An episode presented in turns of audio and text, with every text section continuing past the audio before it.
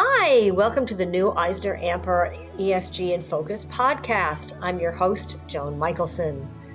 One of the questions we hear a lot is how do I know if I need ESG? What does it matter to me? Let's say you're the CEO, the chief financial officer, or the VP of finance, or a similar role. You've lately been hearing the acronym ESG bandied about, but you're not really sure what it means for your business. You hear it stands for environment, social, and governance. Maybe you listen to our previous episodes, but you don't really know that it fits with your business or what it means that you should do or your business should do. Let's say you know you do your you're doing your best to reduce energy use and keep those costs down. Like you want to keep all your costs down. But beyond the environmental stuff, it's not really on your radar you don't really think it applies to you, but frankly, you're not sure. And you're hearing about these reporting uh, requirements coming down the road. Maybe some people on your team are asking you if they should report on these issues. That opens up a whole other set of issues. You can read articles and management journals about it, but you don't really know if you need to focus on it, if your business needs to have any real solid focus on it, among all the other pressing things you absolutely do need to do. So, what should you do? What should you look at? Let's find out from two people who work with senior executives on exactly these issues every single day. I'd like you to meet Lorenzo Miranda, Managing Director of EisnerAmper's ESG and Sustainability Solutions, who brings about 25 years of experience in ESG and related financial issues, including domestic and international, by the way and Danielle Bars, Director of EisnerAmper's ESG and Sustainability Solutions practice, who brings about 15 years of experience in environmental management, sustainable business, corporate social responsibility, ESG, environment, social, and governance. She works with privately held and publicly traded organizations in a variety of industries, especially with manufacturing companies. So, welcome to ESG in Focus, Danielle and Lorenzo. Thanks for joining us. Thank you very much. Thanks for having us. Thanks so much, John. You're welcome. So, Lorenzo, I want to start with you. Um, let's start with the question that I asked in the introduction. So, let's say you're getting asked to report your carbon emissions or your diversity metrics, et cetera, um, or you're being asked to include them in a proposal. But if you're the CEO, you're the CFO, or even any other leadership role, people are coming to you and saying, Hey, I'm hearing about this ESG stuff. Is this something we need to focus on? How do they know? So that's a great question, John. So if we put ourselves in the shoes of the CEO, and you mentioned CFO or, or any other C suite uh, person in the company. But let's talk about the CEO first. Let's put ourselves in the shoes of the CEO. And the CEO has so many different challenges that this person faces every single day. And the number one concern that this person has is to keep his or her company afloat in the future, in the long term. What it means means that the CEO is very much concerned about keeping steady cash flows, repeatable, reliable, consistent cash flows throughout the time in not only the short term but medium term but also long term. Ceo cannot be a short-sighted person. Has has to have a long-term vision. So in order to manage all this this person has to look at all different stakeholders and all different challenges and manage all these expectations. And today uh, of course the ceo has also to manage the company under an inflationary uh, scenario also a recession scenario that is coming, most likely will come. So all of these uh, questions related, okay, how can I be competitive? How can I make my cash flows steady? So being competitive means how can I manage my cost structure? How can I manage my my business so that I can compete in prices, keeping the quality of my product and my, my services, so I cannot lose market share. So I have to be competitive. I have to be able to find new markets. I have to be able to penetrate these new markets and be able to sell my products and services in those new markets in this new economy, in the economy that we have today. That's uh, it's very uncertain. ESG comes and helps this CEO to manage all these expectations. Why? So the, the CEO doesn't know. So you mentioned that, well, the CEO doesn't know that this person needs to hire an ESG consultant or needs to implement ESG or needs to even think about ESG. But suppose that you're talking about price these days, and the, the CEO has to be competitive in pricing. So think about price, think about your cost structure and your markup. So how you look at your compet- competitions, how the market is pricing, and then also you cannot be out of market, you cannot be below market. You want to be at market. What will make the difference is your cost structure. So you have to go back and look at your people. You have to look at uh, the processes that you have. You have to look at the your value chain, the suppliers. So all of this brings a bunch of risks that uh, will be will expose your wanted and so sought after steady steady cash flows. All of these risks that might potentially impact your ability to generate these steady cash flows in the future will stem from an environmental, social, and governance uh, nature. Can can you tie those in, tie price and and people and process and value chain into like where to if if somebody is not already familiar really with how that works, how would that tie in? I suppose that my my supply chain depends on a raw material that has a huge social impact. So I can I, I by understanding my my life cycle or my the product life cycle, my service life cycle, understanding my supply chain, I can identify these what's called the hotspots and identify and remediate those hotspots so that I can be more socially uh, responsible, uh, be less uh, negative impact in the society, or this exactly the same narrative is valid for environmental. So if I have a during my supply chain, during my life cycle, there is something that I am is harming the environment, is polluting the environment, or damaging the society, I can change and be able to change that and make the process leaner, make the process more cost effective.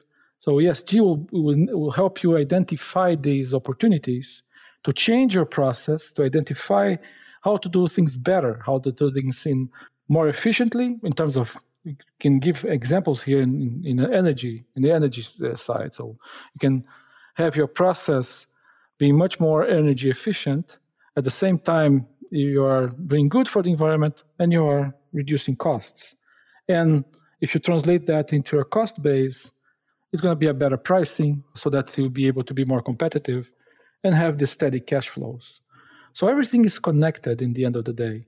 So that's where the CEO, and then you mentioned the CFO, the concern of CFO is to be able to fund the business in a more cost effective way ESG will help the CFO to find these opportunities to fund the business in a most cost effective way.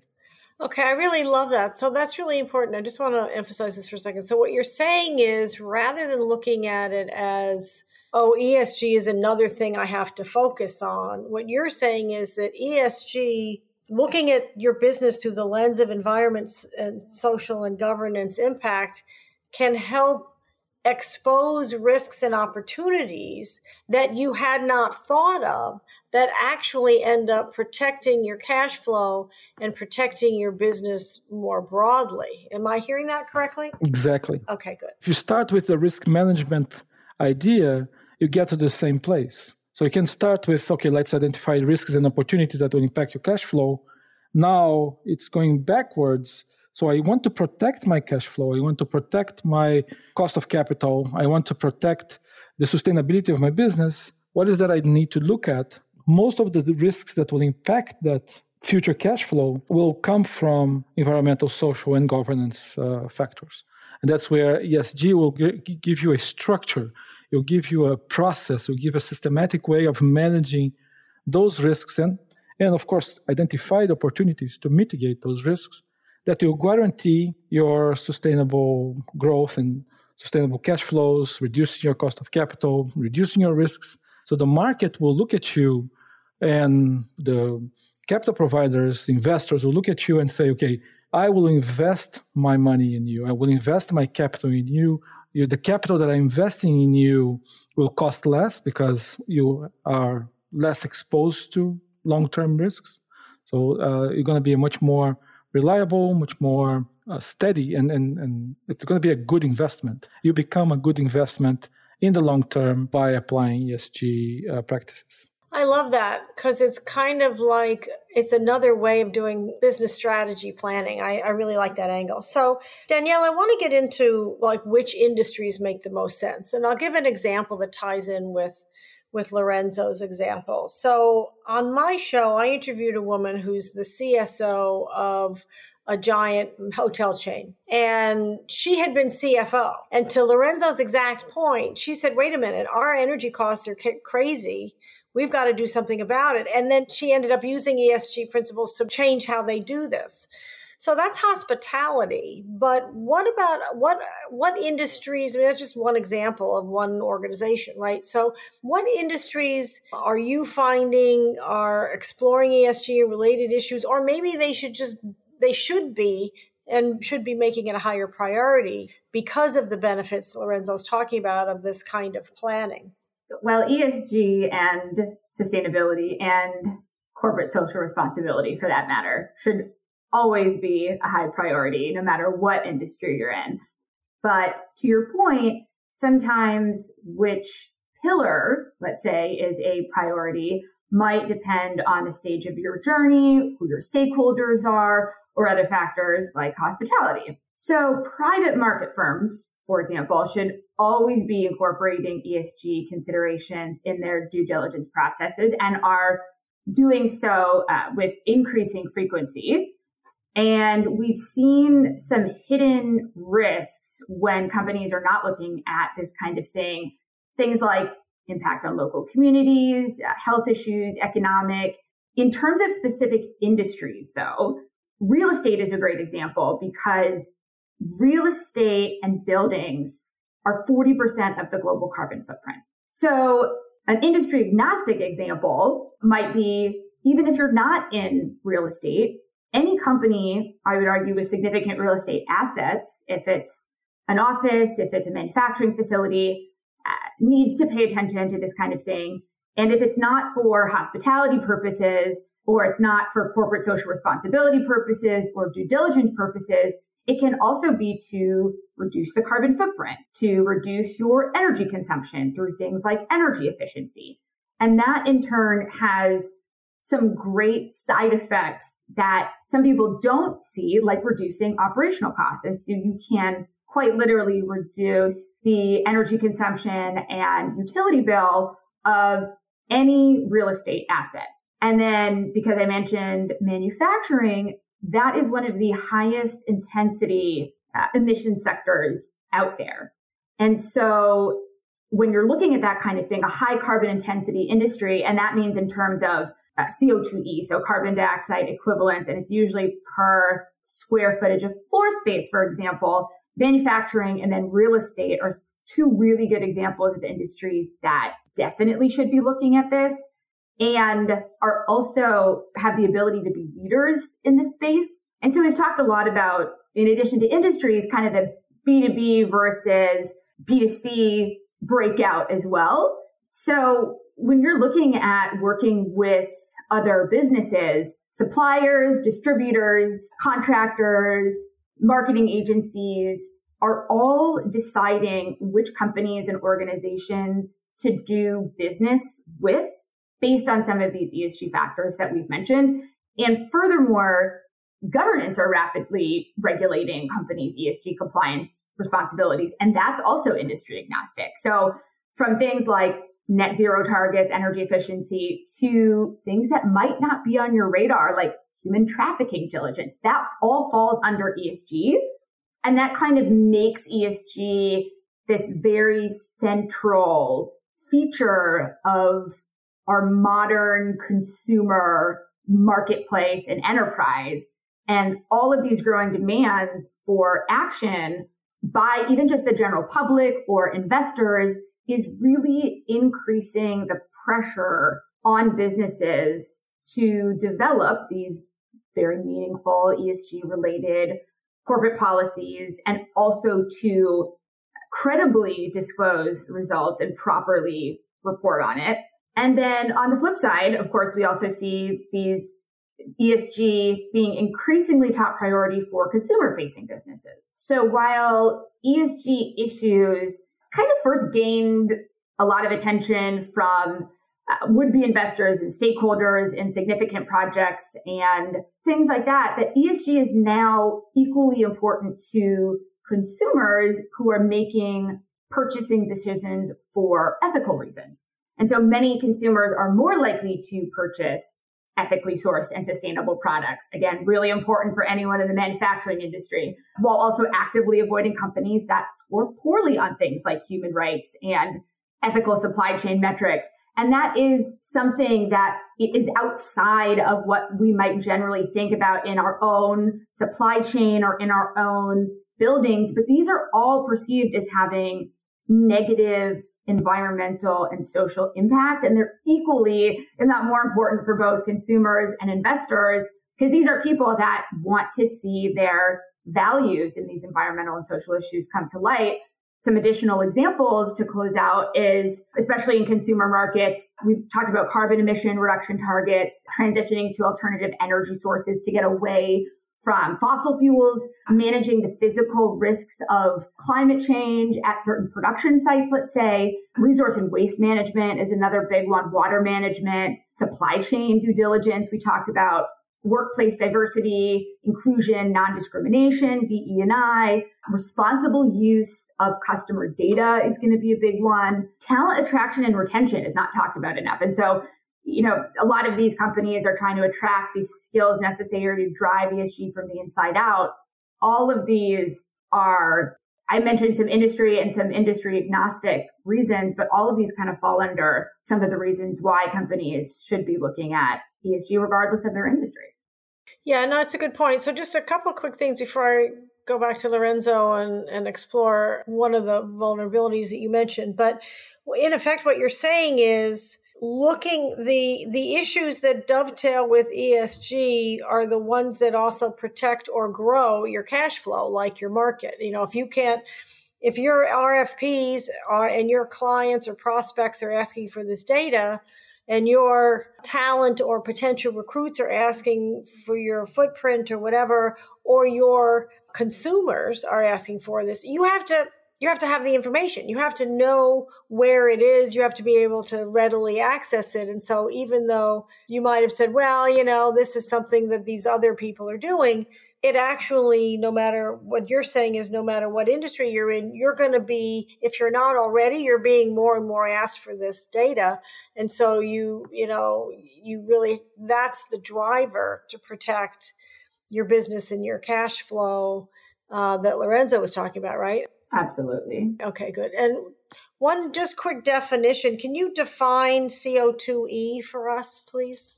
Carbon dioxide equivalent. And so it all comes back to carbon. When we talk about greenhouse gas emissions, we are looking the ones that stay in our atmosphere and affect climate change the most. And the common denominator in all of those is carbon. And so we tend to measure those in CO2e. Carbon dioxide equivalent. The E is equivalence. Lorenzo, I want to go back to you because one of the things that, that Danielle just talked about a lot, which I, and you kind of alluded to, is this idea that the ESG framing can also show the vulnerabilities in your business and the vulnerabilities in your cash flow, right? So in many ways, it shows it's a way of doing risk management. If you, you know, to kind of shorten the sentence, so keeping your operations and cash flow resistant to the both the potential impact of climate change and also how climate change might affect as well. So you want to the financial both financial stability, but also, I mean, just kind of as a basic example, if you're in hurricane country and you know massive hurricane hits and your business is out of close, you know, is closed or wiped out, there goes your cash flow, right? So that's an extreme example that everybody can see visually. But what you and, and Danielle are saying, I'd love you to expand on this a little bit, is that it's actually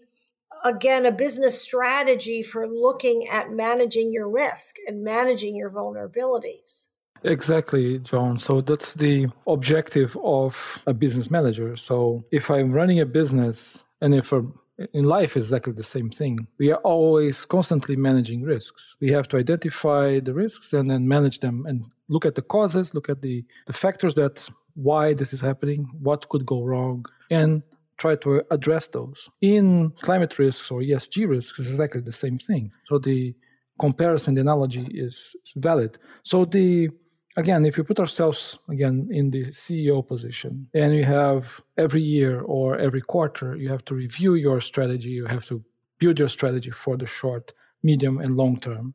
Then you, what is that you do? You have to look at your business drivers. So your business drivers, you know your business drivers because you know your business, you know the competition, you know your value chain, you understand the economics that are happening today, you understand what's going on in the political environment, in the social political environment, in the geopolitical environment. You understand all these elements that are external to your firm, and you try to see, okay, and ask yourself, what what could go wrong? What could happen? What could cause my cash flows not to be stable or predictable in the future, in the short term medium term, and long term. So risk management is a process of asking ourselves what could go wrong. And, and by identifying what could go wrong, we identify the opportunities to mitigate and to address what could go wrong. So if I'm going to cross a street, what is that I do? I look one side, I look at the other side. I have to think about am I in, in, in England? So I have to look at the other side. So, so I look both sides. So you, this, this is you managing risks of crossing the street. A business person is exactly the same thing. So you have to identify where the risks are coming from, if it's coming from the left or the right, so that you understand, okay, now I can cross the street safely. Exactly the same thing. So I identify the risks, and by putting all these internal controls, I can make sure that at some at some point you will guarantee these steady cash flows. So risk management is a process of knowing your objectives, knowing your value drivers of your business, understands the competition, understand what could go wrong and what you're facing outside, and try to internalize them into your business strategies. Now you internalize them into business strategies, you have to measure it, you have to identify and assess. So risk management has to do with assessment. You can do it qualitative or quantitatively. If you want to do it quantitatively, you have to measure the impact, the monetary impact of these different risks. If you don't know, you have to create scenarios, you have to create ex- hypotheses, expectations. But if you know, if you have past history of those events, you can create statistics and start putting some models together, and you create a, a narrative. Okay, if there is a hurricane in a specific geography and I have my business concentrated there, this will impact my future cash flows. And I don't know how much I depend on that specific geography for my business. Suppose that is 50% of my business and I know my EBITDA and it's 50% of my EBITDA means that if I lose that geography, if I lose that plant or lose that, uh, that, that specific location, that will impact 50% of my earnings. So I know now that if I, under, I understand that, I identify it. Okay, what what what can I do? What can I do in order to address that risk? This is a, physical risk. It's a climate risk uh, world. It's a physical risk, a hurricane. So what did I do? I create a more resilient uh, location, or I have a recovery site. So what is that I can do in order to manage this risk? So what are the opportunities that I see in order to make sure that this risk is addressed, identified and assessed and measured, and monitored through time. And the final thing that risk management has to do about is to report. So I have to report my exposure, I have to report how much potentially be losing if that happens, what are the opportunities that I'm, I'm creating in order to mitigate those risks. And one of the interesting and most used measures or metrics in order to measure those climate related risks is what Danielle was talking about, the carbon CO2 equivalent. Right. So this is so interesting because what you're saying is that the assessment to using ESG to assess your risk and your vulnerabilities to your cash flow. So if you're even just looking at it as a typical business person from cash flow management, that it will also surface what you can do about it and how you can mitigate it. And that mitigation become strategy can become an opportunity in its own and also a way to be able to report uh, the countermeasure if you need to do that reporting in one of the proposals, for example, that Danielle was talking about. Right, and then most of these opportunities, and, and most likely 100% of, of these opportunities, will be something that will, in end of the day, have a positive impact in the environment and the society. Or that I have a, exposure in fossil fuel energy uh, consumption. I'm, I'm using this analogy, and I want to reduce that exposure what I'm going to do, I'm going to transition from fossil fuel to renewables to something that is more energy responsible and energy efficiency in terms of moving away from my dependency on carbon to to transition to renewables. By doing so, I'm I'm being more resilient in terms of my cash flow. So I'm managing the risk, my exposure to any changes in carbon prices, any policy that will change, anything that will have a direct impact on carbon utilization or uh, carbon dependency. And now by changing to renewables, I'm doing good for the environment at the same time. So that's uh, I'm benefiting my firm and creating uh, an opportunity for future cash flows more more reliable and, and, less risky. And at the same time, I'm doing good for the environment. Great. So Danielle, you're on the front lines of this. Um, companies are asking you very specific questions. So talk a little bit about what are some of the questions that they're asking you. So when they come in and they show whether it's a manufacturing business or, as we said before, maybe a hospitality or real estate company, um, how do they approach this? Like, what are the issues that they're asking about that that's that shows you that they're thinking about this and that they're saying, "Well, I'm thinking I need to focus on this, but I'm not sure." The first question they should be asking is how important is responsible business to us, to your company? Why is it important? Why are we doing this? What is our purpose? Who are we trying to satisfy? Who wants to know? How do we measure success? How do we communicate this? How do we educate our people? Those are the questions that companies should be asking. But a lot of the times, the first question is, where do we start? So if you are asking this, the good news is you're in good company. Some other things that we get in addition to that when companies are kind of a little bit further down the line, what specific areas of environmental social governance issues should we be focusing on? Easy way to address that is through a materiality assessment. That's one of the first things that we do when you look at a company. It can be a sector specific materiality assessment, which SASB is great at, um, the Sustainability Accounting Standards Board. Or there are other more sector agnostic ways of looking at this, like the GRI, which is the Global Reporting Initiative. And this is all part of kind of a current state assessment and gap analysis about uh, what kind of things to focus on so that it's not overwhelming for people. The next question that people should be asking and often do ask is who do we get involved from our team? So within these companies, do we bring in finance? Do we bring in HR, operations? And of course, the answer is all of the above because teams should be working together to integrate ESG in the mission and the fabric of the organization for this to really work. And then after that, you should be asking how do you organize yourself in order to now mobilize these teams to develop and deliver your ESG and sustainability strategy? How do you work out the structure? How do you work out accountability, the different platforms? So this would include things like what processes do we develop? What policies do we need to develop? What kind of strategies do we need to put in place? And what is our roadmap to get there?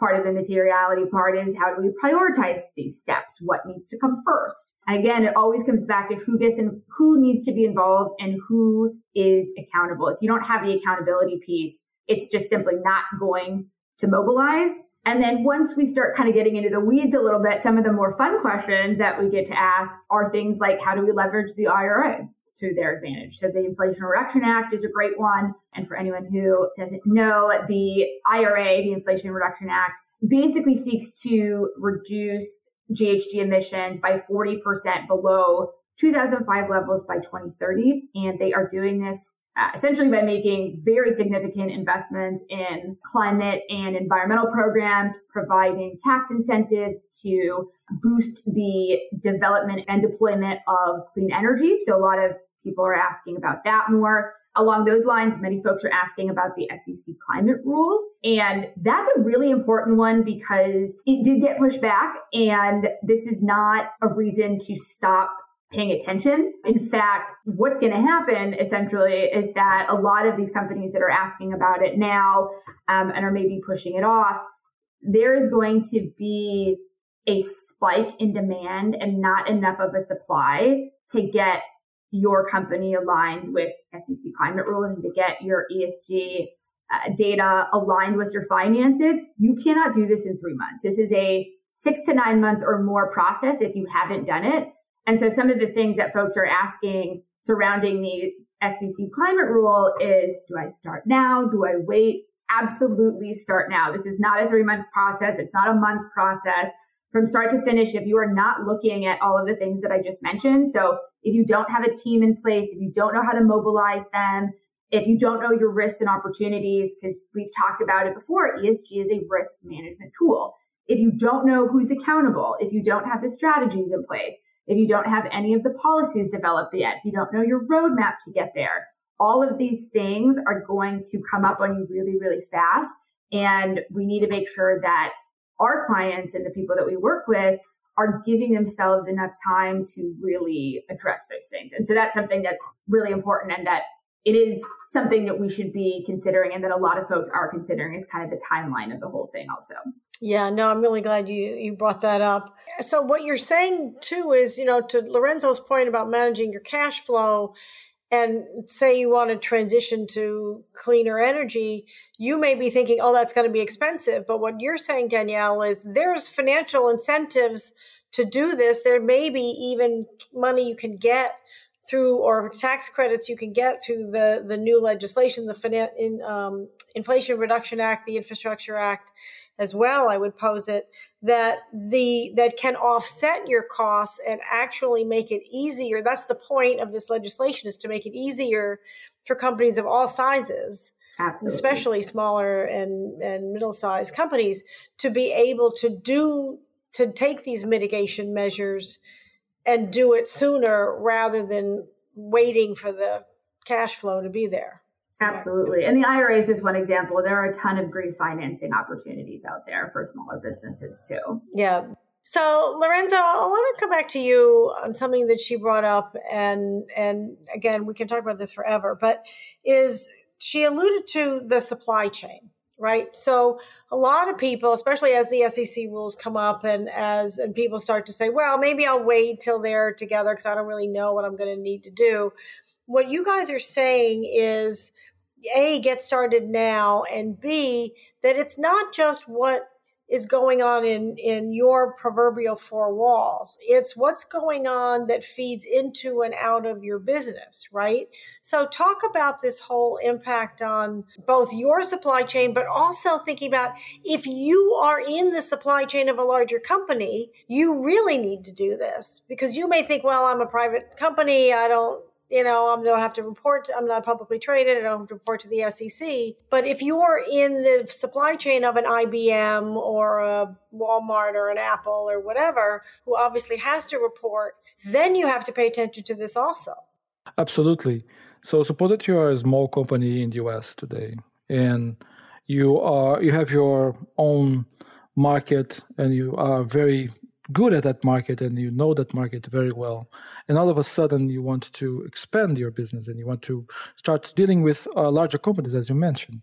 Or if you're already part of that larger company supply chain your supplier or a service provider for that company most likely this company as you mentioned will have to report to the sec here in the us because most likely this company is public or has a branch in Europe that has to report according to European rules, or this company is European and has a, a branch here or subsidiary here in the US and has to report according to European rules that we are much more advanced in this uh, aspect. So if you are a provider for this company, most likely you are already being requested to comply with their procurement rules. This the larger companies are creating these new what's called responsible procurement rules that you if you want to be part of that company if you want to be part a uh, business partner of that company and provide to that company, you have to comply with that. Otherwise, you won't be able to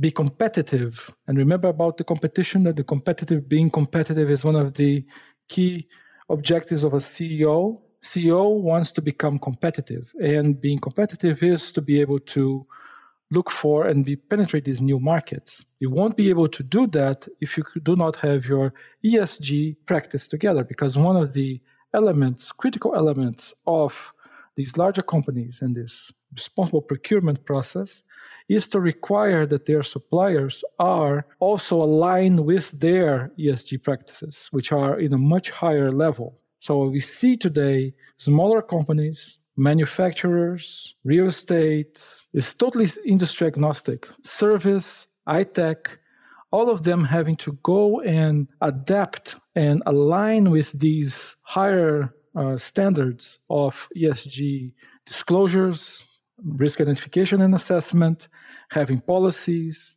having procedures in place. Otherwise, they won't be able to have access to these business or these new markets, or even the government. So they, if they want to deal with the government, most soon enough, the government will start asking for those requirements, and then just like the government is asking for cybersecurity. So those elements will go to the smaller companies. So now it's a matter of shall we wait until and see what's going to happen or shall we get our act together today so that we prepare ourselves for this new market that is already there is already happening? So to danielle's point it does not happen overnight. Implementing esg practice and being at par with those higher standards does not happen overnight. It takes at least nine months a year. And depending on the level of maturity that you want to, to, to get, it can take even longer. So you should have uh, started two years ago and now be ready for this new market. We know that supply chains are changing. What globalization, that we knew, what uh, the globalization that we had in the late 90s and beginning of 2000s is changing. More and more, these large companies are turning to domestic markets so the large international companies they are looking for those smaller providers, smaller suppliers locally. Here in the US, it's happening already that smaller manufacturers are becoming part of these larger supply chains that they were not before. So if you want to become part of and you want to compete in this market, and if you're a small or medium enterprise in the US, you have to start thinking about or you should have started thinking about this years ago if you haven't already so that's the that's the urgency of this matter because if you don't do that you won't become competitive you won't be able to grow your business in the same way as your competition. And this means in the in the environment that we operate today you're out of business very quickly. So that's the urgency of this matter uh, because uh, it's happening. It's happening as, as we speak. Yeah, I'm really glad you brought up the European component and and the supply chain. And it's one of the things that I noticed with uh, the impact of COVID is that the companies that had higher ESG ratings also did better in COVID because they had already addressed a lot of these issues. They had suppliers that weren't as dependent upon their supply chain wasn't as dependent on China and overseas markets, et cetera, they had more of a diversified supply chain. They had a more responsible supply chain.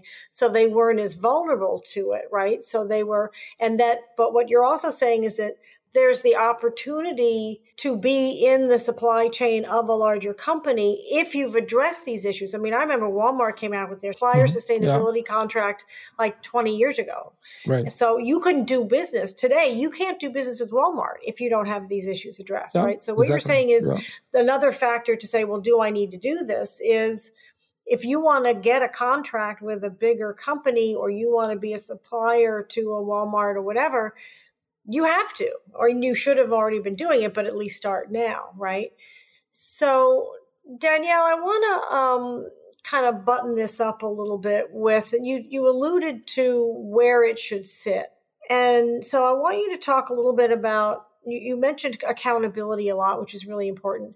So I want you to talk about who should be accountable for this, but also they have all these different departments that should be involved because it, it touches really every aspect of their business, either the E part, the S part, and the G part. But how do you determine who is holding it? Who is where it should be housed? How do you have and how do you how do you know where the responsibility should be? It's a lot of work to put on your people. So how do how do you how do you put that together in a way that doesn't just add on a whole nother full-time job to your staff and then all, but also have the accountability it's a great question in terms of accountability leadership and ultimately the CEO is responsible because ESG really does need to be integrated in the fabric of your business in order for this to truly work. So leadership ultimately is responsible, but does that mean that they are in charge of developing and executing a strategy on environmental social governance issues and sustainability in an industry that can be very kind of overwhelming to people. No, that's why you hire help. And you wouldn't hire a doctor to do your taxes. So do you dump the ESG and sustainability strategy development development on an unsuspecting financial analyst or do you hire professionals, right? That's why we're here. That's what you do. That's what we do, exactly. So really it could come down to i mean if you want to talk about numbers it could come down to things like compliance and fines if you really want to get into it. Do you hire a consultant for $10,000 to look at local regulations and compliance considerations or do you risk a $50,000 fine? And then you know upwards and onwards of those. So just like anything else you want to hire professionals to look at the risks and opportunities because if you don't the risk is going to be 10 times higher um, and we don't want that. We want a competitive advantage. We want our clients to come out as leaders in the industry. We want them to come out as innovators. We want them to be able to stay ahead of the marketplace and things like carbon pricing and both local and federal regulations. We talked about uh, overseas regulations that's coming to the US. So all of these things are what professionals do every day and making sure that you're on top of all of those things is just not something that you would necessarily want to put on a financial analyst or an operations manager, but that's what we're here for, right? So in terms of kind of how do you tell and we talked about this before it's not going to take a month it's not going to take three months it's going to take a significant period of time and certain resources to be able to do that so how do you tell if you need it? Do you care about the risks to your business? Do you want to reduce operational costs? Do you care about reducing your carbon footprint? Do you care about understanding policies and regulations? Like we talked about the Inflation Reduction Act, uh, local law 97 in New York. Do you want to understand these things? Do you need help reporting to the SEC, the TCFD, the GRI, Carbon Disclosure Project? One thing we haven't mentioned, I don't think yet, is is the concept of greenwashing. So right now, you know, if you don't get a third party verification of some of this data, we call it greenwashing. It basically just means that you're not fully verified in the things that you're telling people that you're doing. But once this SEC climate rule comes out, that greenwashing is now fraud. So let's just keep all of this in perspective here of really how important this is. This is something that is coming to the US and this is something that's coming soon. So do it now. Don't wait till the last minute. Wow, that's a hell of a line. Once these SEC rules come out, that uh, greenwashing is fraud. Yeah, no, I mean, it really puts it in perspective. And it's really true. Just to wrap this up, how do you know you need help? If you have to report, I mean, you just delineated it beautifully, Danielle. So, in addition to the threats and opportunities that you listed, Danielle, there's also what Lorenzo mentioned of it being an overarching strategy that actually can help you manage your business on just basic business metrics, not even thinking about the do good part of it, but just as a business strategy. Am I right? You're absolutely right. So if you can do good at the same time, that's the basic principle of sustainability. Fabulous. That's the holy grail, right? Well, we could we could go on forever and ever and ever and ever, but luckily, luckily, there's other episodes, so we'll be able to go on a little bit a little bit longer, and people can listen to the other episodes as well.